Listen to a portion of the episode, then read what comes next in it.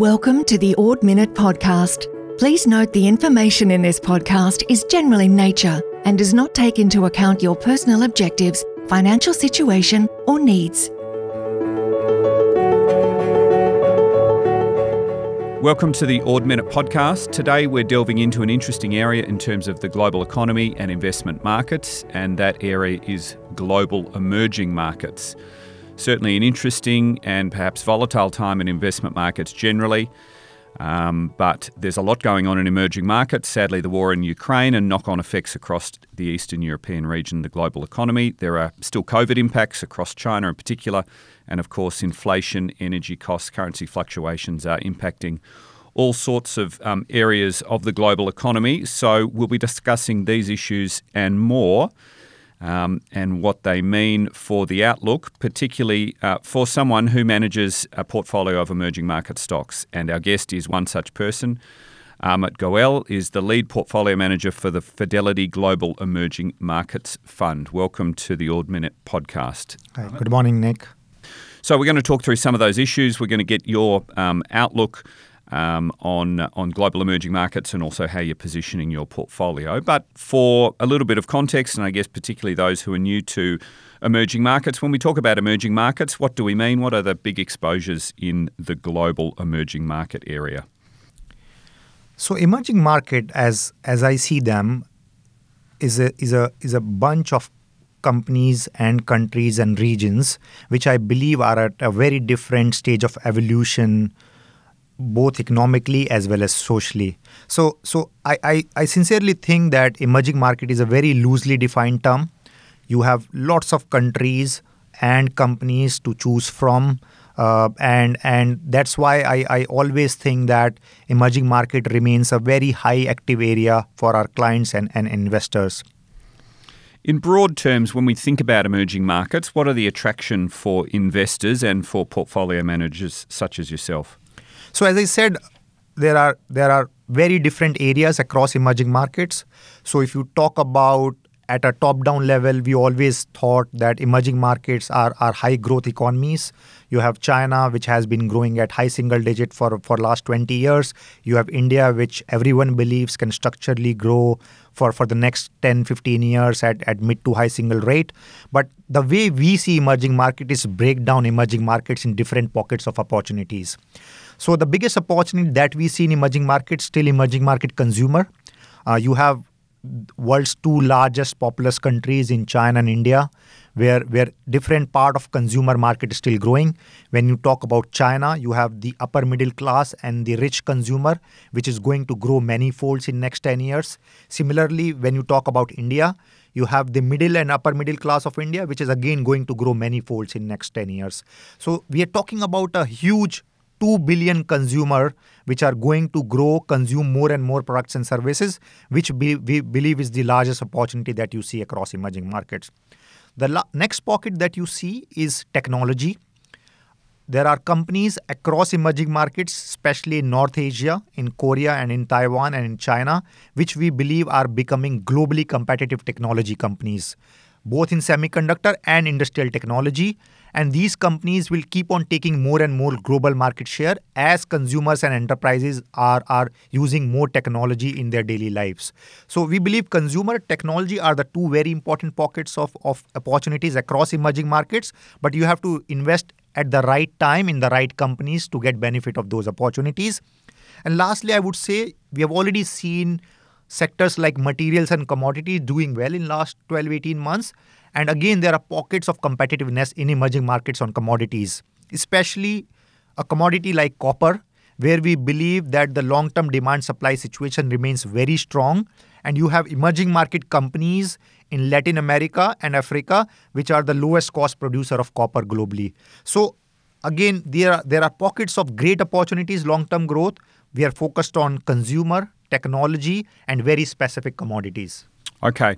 So, as we said at the, the top, there's a lot of um, issues going on in the world at the moment, and um, I'm keen to understand how some of those issues impact the emerging market economies. So, if we think about inflation and interest rates, Amit, historically, things like inflation have impacted um, emerging markets to a greater extent. And I think you yourself have previously described uh, some emerging markets as having a fragility when we're talking about these issues. How are those issues playing out now in terms of inflation and uh, interest rates in emerging markets from your perspective? Yeah, as you rightly said, inflation has always been a big driver of emerging market volatility. Historically, what we have seen that emerging markets have been have been having higher inflation than developed market, um, given the fact that government financials are weak and, and their ability to control inflation has always been lower. But this time we see a slightly different picture versus history.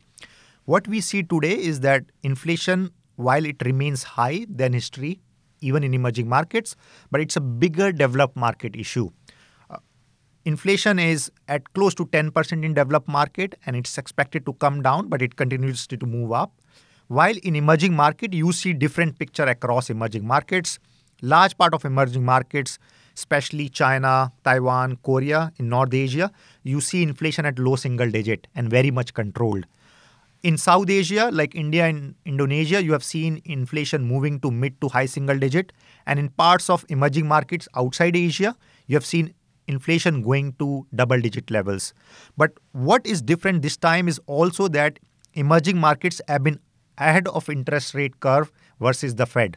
You have seen interest rates moving to double digit outside Asia, in Latin America, in South Africa, and you have seen interest rate being more stable in parts of Asia where, in, where inflation is more controlled. So I would say, in terms of fragility, emerging markets are less fragile because either they are managing inflation better or they have been ahead in interest rate curve. And that gives us a lot of comfort both on the economic growth and management of inflation, but also management of currencies, where EM currencies have behaved better than what we have seen them doing in history. Okay, so a related area is food and energy inflation. How are they um, uh, impacting emerging markets and, and where are the risks around some of those two volatile issues? So, food and energy is a very important part of emerging market consumer basket. Across markets like India, China, Indonesia, food and energy forms anywhere between 40 to 60% of consumer markets. So, it's a very important element and, and it affects every emerging market consumer. But the picture is different with respect to food and energy. When you talk about food, large part of emerging market are self-sufficient on food. So food inflation till now has not been impacting them as high as it has impacted the developed market consumer. India is self-sufficient on food it imports some food food grains and oil but but largely self-sufficient on large commodities like wheat rice sugar etc similarly china is very much self-sufficient on a lot of food products and that's where you have seen food inflation being contained in in these economies. And they are very much concerned on food security so you have seen more and more trade barriers being created on soft commodities within emerging markets. But when you come to energy the picture is slightly different. A lot of emerging market barring middle east are net importer of energy. And higher energy prices have impacted or will impact emerging market consumer in these economies, especially markets like India, where energy imports are almost 5% of GDP. Energy prices have gone up by 30 40%, in some cases more than 50%, and it is going to impact GDP by 2 3%. Right now, what we see across emerging market is that mostly governments are absorbing these costs. So these costs have not been passed on to consumer. Largely electricity prices have been controlled in india in china. Fuel prices have been controlled to some extent. But if energy prices continue to remain high you will see something will give up. Either government finances will give up which will further raise inter- in- result in increase in interest rates or you will see an impact on consumer growth. So in my view food inflation is there but it's it's it's manageable in emerging markets but energy inflation is something which can actually impact emerging markets more and you would need a lower energy price in next 6 12 months for emerging market consumer to remain strong yeah. Okay. So we want to get to um, your portfolio and how you're uh, positioning things in your personal outlook. But just one last issue, and it's a big issue for emerging markets, and that is China. So the property market is is soft in China, and the consumer is slowing down. What's what's your personal view on how China makes it through the next couple of years in terms of economic growth and impact on that emerging market region. So China's situation is very interesting right now. Uh, and China has behaved very differently in last two years than rest of emerging markets. If you talk about 2020, when COVID started, China actually was first in and first out of COVID. So China was the best performing emerging market in 2020. China problems started in 2021 with tightening of the fiscal situation in early 2021 and then we started to see property slow down and trouble with some of the large private developers in middle of 2021 and we saw a very steep decline in property market in second half of 2021 it was declining 20% we saw a lot of regulatory impact on large companies in 2021 as well especially your large internet companies which also resulted in consumer slowdown in, in, in fourth quarter of 2021. And now with COVID and zero COVID policy, we have seen a further slowdown in consumer. So China is going through a, a very strange scenario where both property as well as consumer is slowing down in 2022 and i think they're they're going to find it very tough to grow uh, as expected to their target of 5% GDP growth. I would be very surprised if China is, is, is growing at even 3 4% this year. But my belief is that that in, in 2023, China can see stabilization of property market because it has already gone down from a level of 100% to 80% with a 20% decline and China will have some sort of exit strategy from COVID. They're not going to give away the zero COVID policy, so we will continue to see these periodical lockdowns in, in large cities because China will stick to its zero COVID policy. But at some point of time, we should be looking at a exit from COVID with a better efficacious vaccine, higher vaccine acceptance, as well as probably a milder variant of, of, of virus. So while you will see a very tough 2022 in China, but I think 2023 is going to be a better year for the country, and that's where you can you actually see a lot of opportunities in China where markets have already come down, and, and you see more investable opportunities in the country. Okay, so there's some of the key issues. Um, getting to the outlook, um, Amit, you spend uh, most of your time as a portfolio manager min- visiting and speaking to companies all around the world in the in the key emerging markets. You're poring over uh, macroeconomic data. Distill it down for us. What's your personal view on the outlook for emerging market economies, and and what are the sort of key attractions within that broader view? So if you think about emerging market and as i said at the start it's a very heterogeneous asset class you have different countries, different sectors at different point in time in evolution, different penetration of consumer. I think if you think about top down, there are there are three long term drivers for investing in emerging market as if as I see today. Uh, first, emerging market economies will continue to grow faster in real terms versus developed market economies. That has happened in last 10 years as well and, and, and investors can argue that emerging markets still underperform developed market. But I think that that underlying economic growth driver still stays even with China slowing down.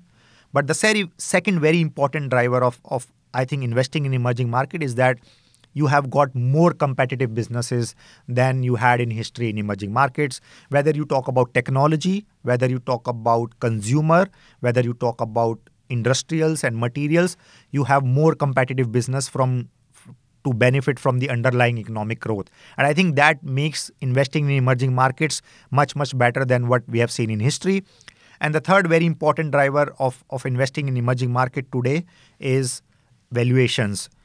Now today, valuations both on an absolute basis as well as on a relative basis is at its lowest level in last 20 years. So your starting point is a continued better growth in real terms a more competitive set of companies to invest in and, and a much better valuation than than what you have seen in, in history. You know that's that's from a top down level. But as investors, we are always focused on investing in right businesses bottom up. And and there are pockets of good opportunities in emerging markets that we see today and that reflects in, in our portfolio positioning as well. Uh, we like the technology sector, especially semiconductor and industrial technology companies across Taiwan, Korea, and China. We believe these companies have become more globally competitive. They're increasing their global market share and they will continue to take global market share and grow profitably.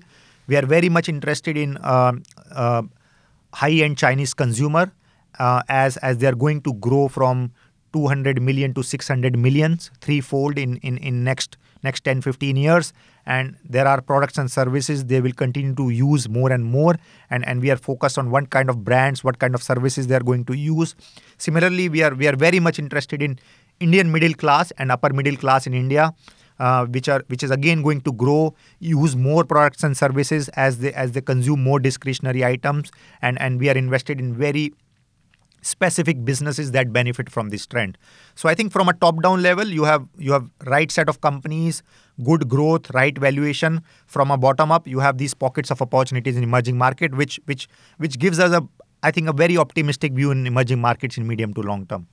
Okay, so let's um, uh, give us a, a, brief overview of the sort of companies that you um, like to invest in or your investment process and how that leads to the kind of businesses that you um, invest in.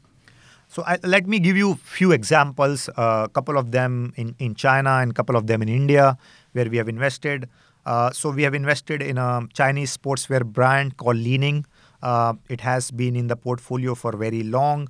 Uh, it has added a lot of value to our clients, um, and and we got it very early in the portfolio when this company was uh, kind of not in eyes of a lot of investor as it was growing and changing its culture.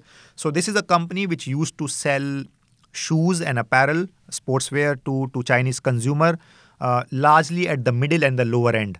So, so their average selling price was anywhere between 25 to 50 dollars, and and that's where they were targeting lower and middle end Chinese consumer, while the upper end consumer in China continues to use global brands like Nike, Adidas, Puma, etc. But what we have seen in last five years that this company has been able to elevate its brand both on the sneaker side as well as functional shoes side, and it has started to sell shoes at higher price points.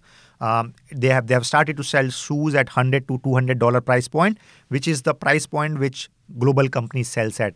So, with this brand elevation, the of a, a, large market has been opened for this company. They were only targeting 50% of the market earlier. Now they are targeting 100% of the market. They are at 7% market share in an industry which is growing 10, 12 on its own.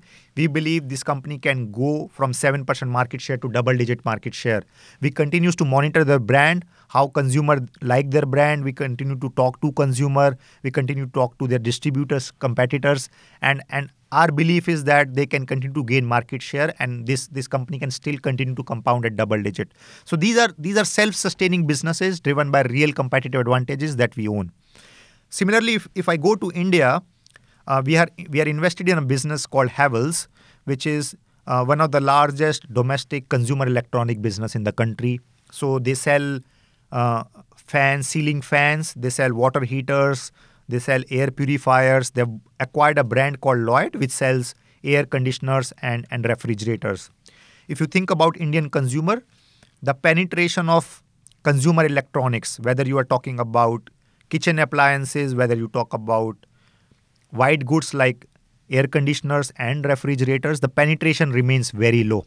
And as Indian middle class continues to grow and become richer and, and go from $2,000 disposable income to $5,000 disposable income, you will see them investing more in their home, in consumer electronics, in experiences.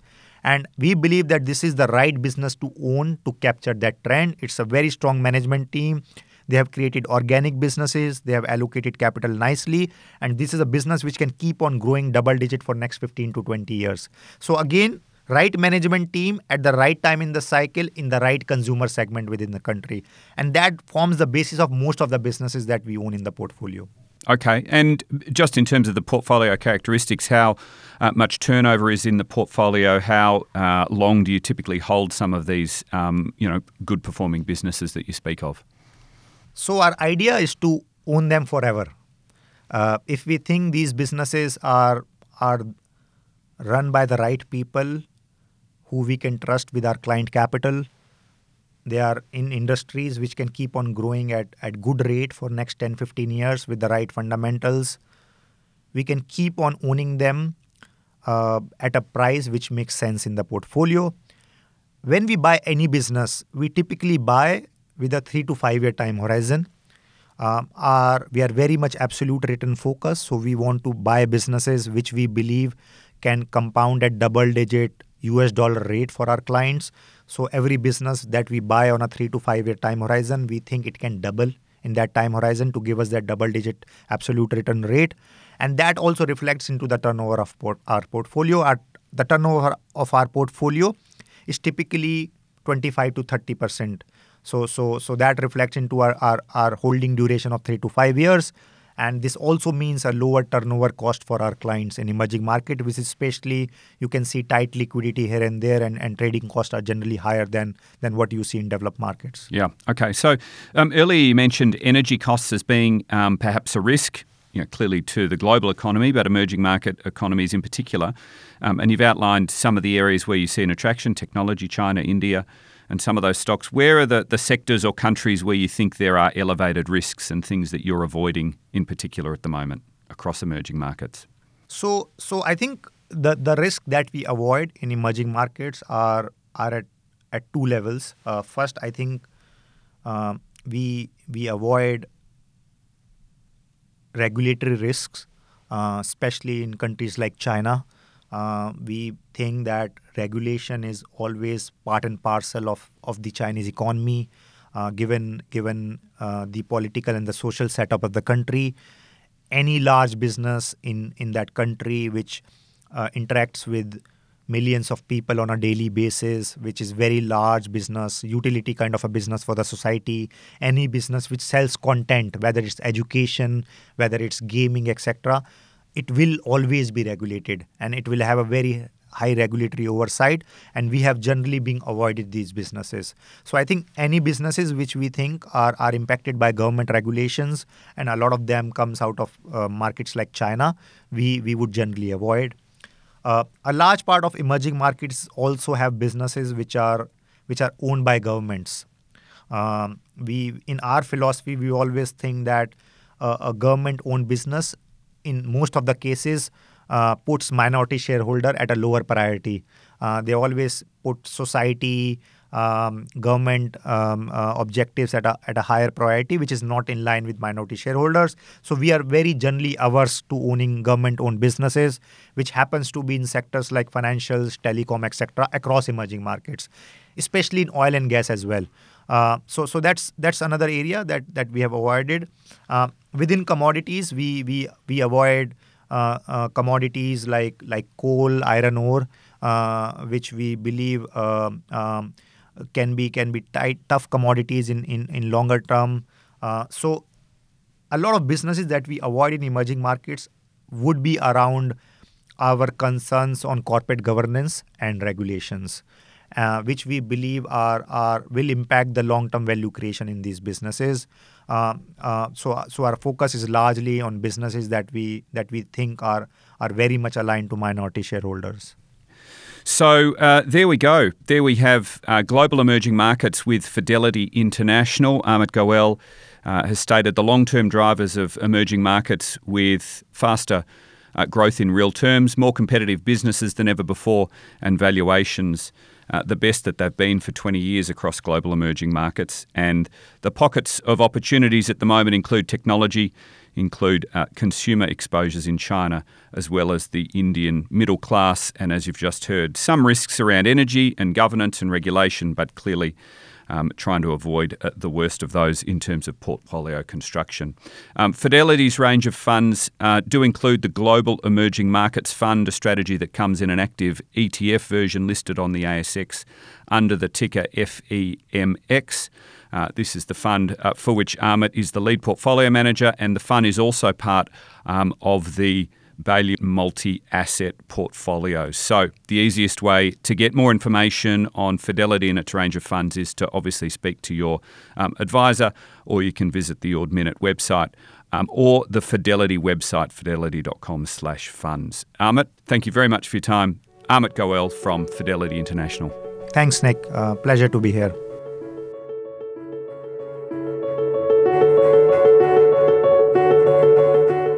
You have been listening to the Ord Minnett podcast. The information in this podcast is general in nature and does not take into account your personal objectives, financial situation, or needs. You should not rely on general advice without making your own inquiries. or your own assessment about the suitability of the financial products or services mentioned.